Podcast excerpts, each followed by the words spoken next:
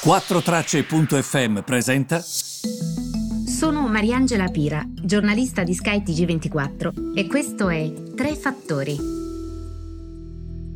Buongiorno a tutti e bentrovati a Tre Fattori. Oggi ovviamente non possiamo non partire da quello che sta accadendo sul prezzo del petrolio, un prezzo del petrolio che, come avete visto, ha raggiunto i minimi storici, non aveva mai toccato questi livelli e addirittura passato in negativo. Cioè, nel mercato in cui si scambia il petrolio, che si chiama NYMEX, parliamo ovviamente del WTI, è il petrolio preso a punto di riferimento per i prezzi. WTI perché West Texas Intermediate, quindi il petrolio che viene estratto dal Texas occidentale viene appunto utilizzato come punto di riferimento. Questo petrolio si scambia in un mercato che si chiama NYMEX. Si scambia con contratti a maggio, come quello che scade giovedì, contratti a giugno, che scade il mese prossimo, eccetera. Quando arriviamo così vicini alla scadenza, il contratto appunto che scade il contratto a maggio scade il 21 aprile, e che cosa succede? I volumi sono molto sottili, quindi ci sono i trader che commerciano proprio petrolio a mani basse e poi ci sono quelli che ne hanno bisogno, diciamo fisico, subitaneo, come per esempio le raffinerie o le compagnie aeree, per esempio. Cosa succede? Succede che queste due categorie sono completamente scomparse perché di petrolio non hanno bisogno, giustamente, tutto fermo. Quindi la sfortuna, se vogliamo, del contratto a maggio è stata che è arrivato in questo momento in cui tutto è chiuso, tanto che se guardate le quotazioni del prezzo del petrolio con contratto a giugno sono un po' superiori, come dire, magari lì invece il petrolio sarà più venduto, ci sarà più bisogno di petrolio. C'è però un altro problema, cioè a che punto siamo oggi? Il problema qual è? Vi diranno che ci sono fondi speculativi che in questo momento muovono il prezzo del petrolio perché valgono per un quarto delle quotazioni. Vi diranno che ovviamente la situazione di oggi è diversa rispetto agli anni 90 perché il potere d'acquisto è cambiato, ma la verità non è questa. Questo è guardare il dito al posto della luna. Ovviamente ci sono anche queste ragioni, però la verità qui è un'altra. La verità è che è distorta completamente la domanda e l'offerta. Che ne dica la gente? Il motivo è solo questo. Qual è il punto? Il punto è che c'è tanto petrolio, ce n'è ancora tanto. Arabia Saudita e Russia la produzione l'hanno tagliata, perché hanno detto ovviamente chi è che compra il petrolio oggi? Tagliamola sta produzione, perché altrimenti veramente non ce lo compra nessuno e i prezzi cascano. Tagliano la produzione perché la speranza era quella di sostenere i prezzi. Tu tagli la produzione di petrolio e quindi ne esporti meno e quindi quello che rimane magari costa un po' di più, perché ce n'è meno rispetto a prima. No? Il gioco normale della domanda e dell'offerta. Ma non è bastato. Perché non è bastato? Perché questo mercato è anemico in questo momento, la domanda è anemica, è tutto fermo. E quando le persone si stupiscono, ma è un dato storico, ma certo che è storico, siamo mai stati fermi? Anche durante le guerre non si è fermi, perché le aziende vanno avanti. Quindi non ci stupiamo della situazione e non ci stupiamo neanche che il mercato tutto sommato ieri non abbia reagito malissimo, perché comunque alla fine, secondo me, tutte queste cose, brutti dati macroeconomici, il crollo del prezzo del petrolio, probabilmente le avevano già date per scontate ed è per questo che le hanno, come dire, già inserite nei cali e nei crolli dell'azionario precedenti. Ma torniamo a noi.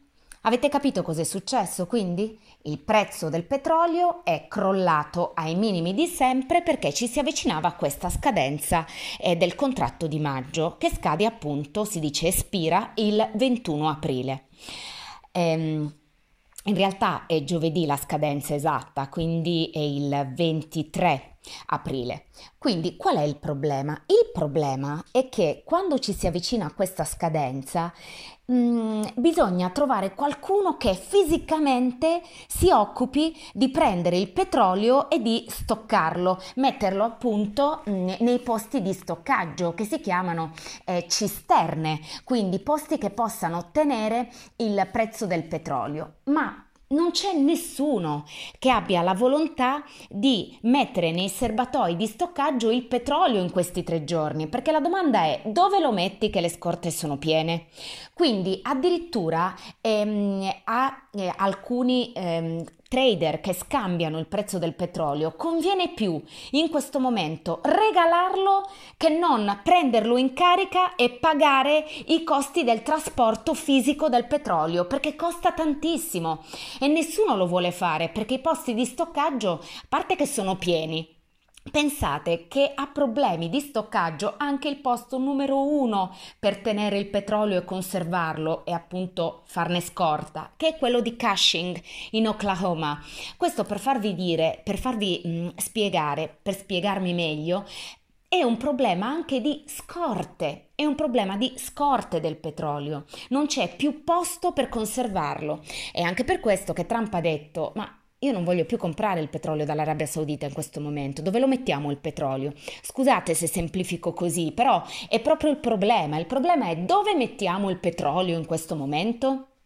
Poi questo tra l'altro ha tantissime conseguenze anche geopolitiche, nel senso che, vi faccio un esempio, l'Arabia Saudita vive di petrolio, tutti gli stati satelliti dell'Arabia Saudita vivono di petrolio, tra l'altro devo dire che sono stati anche non particolarmente indebitati. Ma questa situazione che cosa cambierà? Nel momento in cui tu non hai più le entrate da petrolio che avevi prima, pensate all'Iraq, all'Iran, al Venezuela, che hanno anche una parte della popolazione che non sta affatto bene pur con il petrolio. Adesso che cosa succederà? Cambieranno per esempio il loro regime fiscale per avere più entrate, e quindi chi sarà a patirne? Sarà per esempio la parte più debole della popolazione? Cioè questo anche economicamente nelle zone, nei paesi la cui entrata numero 1 e che dimostra comunque che non può essere sostenibile che tu viva solo di una sola entrata, cioè il petrolio. In qualche modo devi cambiare, no?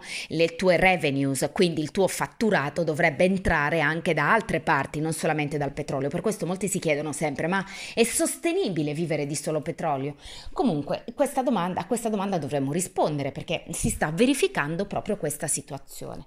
Quindi paesi che si basano su quell'economia che vivranno momenti di vacche magre, almeno quest'anno lo vivranno di vacche magre, perché è impensabile che ovviamente quest'anno non si comprerà mai nella vita petrolio come nel 2019. E poi c'è un'altra conseguenza geopolitica, più precisamente, più che di geopolitica economica. Perché? Perché l'Arabia Saudita ha un'influenza molto importante in quella zona proprio grazie alle sue entrate da petrolio. Pensate anche alla guerra in Yemen, pensate ai conflitti in Medio Oriente. Non è che con questa situazione il ruolo dell'Arabia Saudita in qualche modo possa essere sminuito?